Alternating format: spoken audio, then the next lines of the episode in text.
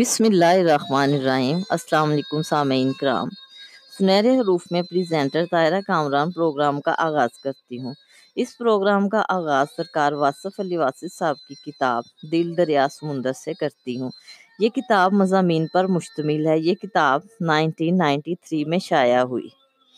آیا، آئیے سیگمنٹ کی طرف چلتے ہیں۔ اس کتاب کا پہلا ٹاپک محبت ہے۔ آپ فرماتے ہیں جو ذات شکم مادر میں بچے کی صورت گری کرتی ہے، وہی ذات خیال اور احساس کی صورت گر بھی ہے۔ پیدا فرمانے والے نے چہروں کو تاثر دینے والا بنایا اور قلوب کو تاثیر قبول کرنے والا۔ ہر چہرہ ایک رینج میں تاثر رکھتا ہے اور اس کے باہر وہ تاثیر نہیں ہوتی۔ دائرہ تاثیر صدیوں زمانوں پر بھی محیط ہو سکتا ہے، یہ خالق کے اپنے کام ہے آنکھوں کو بینائی عطا فرمانے والا نظاروں کو رنائی عطا فرماتا ہے اور خود ہی دل پیدا فرماتا ہے، خود ہی دل پر فیدا فرماتا ہے اور خود ہی دل بری کا خالق ہے، بلکہ وہ خود ہی سر دل برا ہے محبت، کوشش یا محنت سے حاصل نہیں ہوتی، یہ عطا ہے، یہ نصیب ہے، بلکہ یہ بڑے ہی نصیب کی بات ہے۔ زمین کے سفر میں اگر کوئی چیز آسمانی ہے تو وہ محبت ہے۔ محبت کی تعریف مشکل ہے۔ اس پر کتابیں لکھی گئیں، افسانے رقم ہوئے۔ شورا نے محبت کے قصیدے لکھے، مرثیے لکھے۔ محبت کی کیفیات کا ذکر ہوا۔ وضاحتیں ہوئیں، لیکن محبت کی جامعہ تعریف نہ ہو سکی۔ واقعہ کچھ اور ہے، روایت کچھ اور۔ بات صرف اتنی سی ہے کہ ایک چہرہ جب انسان کی نظر میں آتا ہے تو اس کا انداز بدل جاتا ہے، کائنات بدلی بدلی سی لگتی ہے۔ بلکہ ظاہر و باطن کا جہان بدل جاتا ہے۔ محبت سے آشنا ہونے والا انسان ہر طرف حسن ہی حسن دیکھتا ہے۔ اس کی زندگی نثر سے نکل کر شیر میں داخل ہو جاتی ہے۔ اندیشہ ہائے سود و زیاں سے نکل کر انسان جلوہ جانا میں گم ہو جاتا ہے۔ اس کی تنہائی میں میلے ہوتے ہیں۔ وہ ہنستا ہے، بے سبب روتا ہے۔ بے جواز۔ محبت کی کائنات جلوہ محبوب کے سوا کچھ اور نہیں۔ محبوب کا چہرہ محب کے لیے کعبہ بن کے رہ جاتا ہے۔ محبت انسان کو زمان و مکان کی ظاہری قیو سے آزاد کر دیتی ہے۔ محبت میں داخل ہونے والا ہر داستان الفت کو کم و بیش اپنا ہی قصہ سمجھتا ہے۔ وہ اپنے غم کا عکس دوسروں کے افسانوں میں محسوس کرتا ہے۔ محبت وحدت سے کثرت اور کثرت سے وحدت کا سفر طے کراتی ہے۔ محبت آسمانوں کی بے کرام وسطوں کو ایک جست میں طے کر سکتی ہے۔ محبت قطرے کو کلزے میں آشنا کر دیتی ہے۔ محبت زمین پر پاؤں رکھے تو آسمانوں سے آہٹ سنائی دیتی ہے۔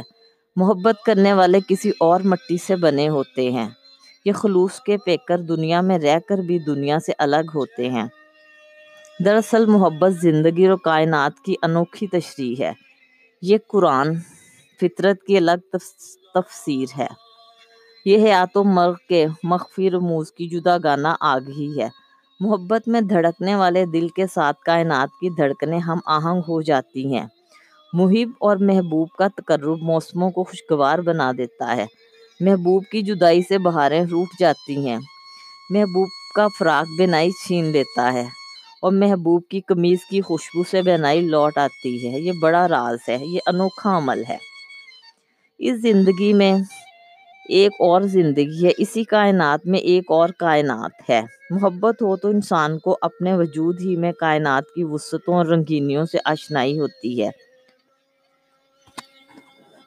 اسے خوشبوؤں سے تعارف نصیب ہوتا ہے، اسے آہٹیں سنائی دیتی ہیں، وہ دھڑکنوں سے آشنا ہوتا ہے۔ اسے نالہ نیم شب کا محفوم سمجھ میں آتا ہے۔ محبت کرنے والا اپنی ہستی کے نئے معنی تلاش کرتا ہے، وہ باطنی سفر پر گامزن ہوتا ہے۔ زندگی کے تپتے ہوئے ریگزار میں محبت گویا ایک نخلستان سے کم نہیں۔ محبت کے سامنے ناممکن و محال کچھ نہیں۔ محبت پھیلے تو پوری کائنات اور سمٹے تو ایک قطرہ خون۔ در حقیقت محبت آرزوئے قرب حسن کا نام ہے۔ ہم ہمہ وقت جس کے قریب رہنا چاہتے ہیں، وہی محبوب ہوتا ہے۔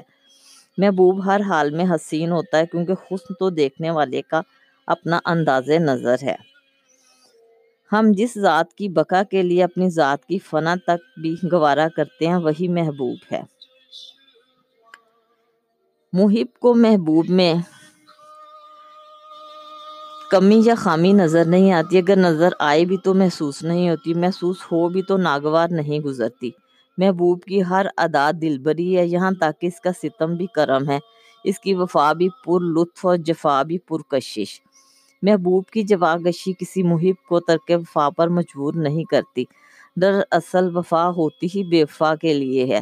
محبوب کی راہ میں انسان معذوری و مجبوری کا اظہار نہیں کرتا۔ محبوب کی پسند و ناپسند، محب کی پسند و ناپسند بن کے رہ جاتی ہے۔ محبت کرنے والا جدائی کے علاوہ کسی اور قیامت کے قائل نہیں ہوتے۔ محبت اشتہائے نفس اور تسکین وجود کا نام نہیں، اہل حوث کی سائیکی اور ہے اور اہل دل کا انداز فکر اور۔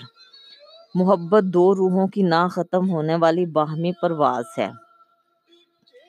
محبت کے لیے کوئی خاص عمر مقرر نہیں، محبت زندگی کے کسی دور میں بھی ہو سکتی ہے۔ یہ بھی ممکن ہے کہ ایک انسان کو پوری زندگی میں بھی محبت سے آشنا ہونے کا موقع نہ ملے۔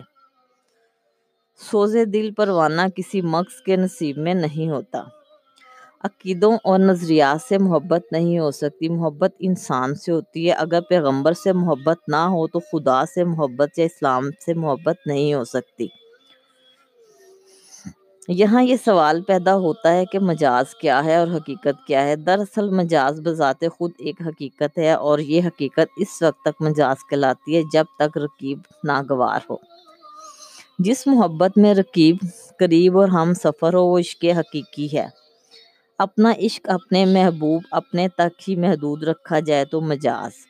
اور اگر اپنی محبت میں کائنات کو شریک کرنے کی خواہش ہو تو حقیقت رانجے کا عشق مجاز ہو سکتا ہے۔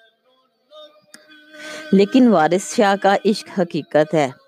عشق حقیقی، عشق نور حقیقت ہے۔ یہ نور جہاں سے بھی عیاں ہوگا، عاشق کے لیے محبوب ہوگا۔ عشق نبی، عشق حقیقی ہے۔ عشق آل نبی، عشق حقیقی ہے۔ عشق اصحاب عشق اصحاب نبی عشق حقیقی ہے۔ عشق جامع، عشق حقیقی ہے۔ اویس کرنی کا عشق حقیقی ہے۔ عشق رومی، عشق حقیقی ہے، بلکہ اقبال کا عشق بھی عشق حقیقی ہی کہلائے گا۔ اگر قطرہ شبنم واصل کلزم ہو اور آنسو بھی سمندر سے واصل ہو، تو شبنم اور آنسو کا عشق بھی عشق کلزم یا عشق حقیقی کہلائے گا۔ پیر کامل کا عشق عشق نبی ہی کہلائے گا۔ حضور اکرم کو نور خدا کہا جاتا ہے اور ولی چونکہ مظہر عشق نبی ہوتا ہے، اسے مظہر نبی یا مظہر نور خدا کہا جا سکتا ہے۔ پیر کامل کو عشق میں صورت ذل علیہ کہنا جائز ہے۔ مولانا روم نے اس کو یوں کہا ہے، ہر کے پیرو ذات حق، راہ یک ندید۔ نے مریدو نے مریدو نے مرید۔ بہرحال عشق بہرحال، عشق مجازی کو باوسیلہ شیخ کامل عشق حقیقی بننے میں کوئی دیر نہیں لگتی۔ ہر انسان کے ساتھ محبت الگ تاثیر رکھتی ہے۔ جس طرح ہر انسان کا چہرہ الگ، مزاج الگ، دل الگ، پسند، ناپسند الگ، قسمت، نصیب الگ، اسی طرح ہر انسان کا محبت میں رویہ الگ۔ کہیں محبت کے دم سے تخت حاصل کیے جا رہے ہیں۔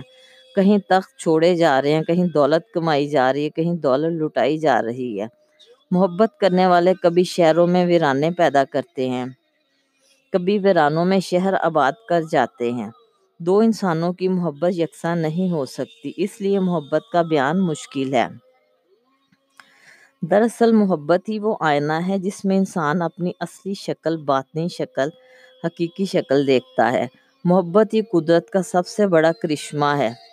جس تن لاگے سو تن جانے۔ محبتی کے ذریعے انسان پر زندگی کے معنی منکشف ہوئے۔ کائنات کا حسن اسی آئینے میں نظر آتا ہے۔ آج کا انسان محبت سے دور ہوتا جا رہا ہے۔ آج کا انسان ہر قدم پر ایک دو راہے سے دو چار ہوتا ہے۔ مشینوں نے انسان سے محبت چھین لی ہے۔ آج کے انسان کے پاس وقت نہیں کہ وہ نکلنے اور ڈوبنے والے سورج کا منظر تک بھی دیکھ سکے۔ وہ چاندنی راتوں کے حسن، وہ چاندنی راتوں کے حسن سے نہ آشنا ہو کر رہ گیا ہے۔ آج کا انسان دور کے سیٹلائٹ سے پیغام وصول کرنے میں مصروف ہے۔ وہ قریب سے گزرنے والے چہرے کے پیغام کو وصول نہیں کر سکتا۔ انسان محبت کی سائنس سمجھنا چاہتا ہے اور یہ ممکن نہیں۔ زندگی صرف نیوٹن ہی نہیں، زندگی ملٹن بھی ہے۔ زندگی صرف حاصل ہی نہیں اثار بھی ہے۔ ہرن کا گوشت الگ حقیقت ہے، چشم آہو الگ مقام ہے۔ زندگی کارخانوں کی آواز ہی نہیں، احساس پرواز بھی ہے۔ زندگی صرف میں ہی نہیں، زندگی وہ بھی ہے، تو بھی ہے۔ زندگی میں صرف مشینیں ہی نہیں، چہرے بھی ہیں۔ متلاشی نگاہیں بھی۔ زندگی مادہ ہی نہیں، روح بھی ہے۔ اور سب سے بڑی بات، زندگی خود ہی میں راج محبت بھی ہے۔ فیصلہ آدھا رستہ طے کر آیا، اب کیا سوچ رہا ہے آخر؟ انجانی منزل کی جانب چلتا جائے یا واپس ہو جائے راہی؟ سوچ کے بھی انداز عجب ہیں، سوچ کے ہی آغاز کیا تھا؟ سو رستوں میں ایک چنا تھا اور اب سوچ ہی روک رہی ہے۔ آگے بھی کچھ تاریکی ہے، لوٹ کے جانا بھی مشکل ہے۔ سوچ کا سورج ڈوب رہا ہے، ایسے راہی کی منزل ہے، آدھا راستہ۔ آج کے سیگمنٹ سے اتنا ہی۔ گفتگو کا یہ سلسلہ جاری و ساری رہے گا۔ خوش رہیں، آباد رہیں۔ اللہ حافظ۔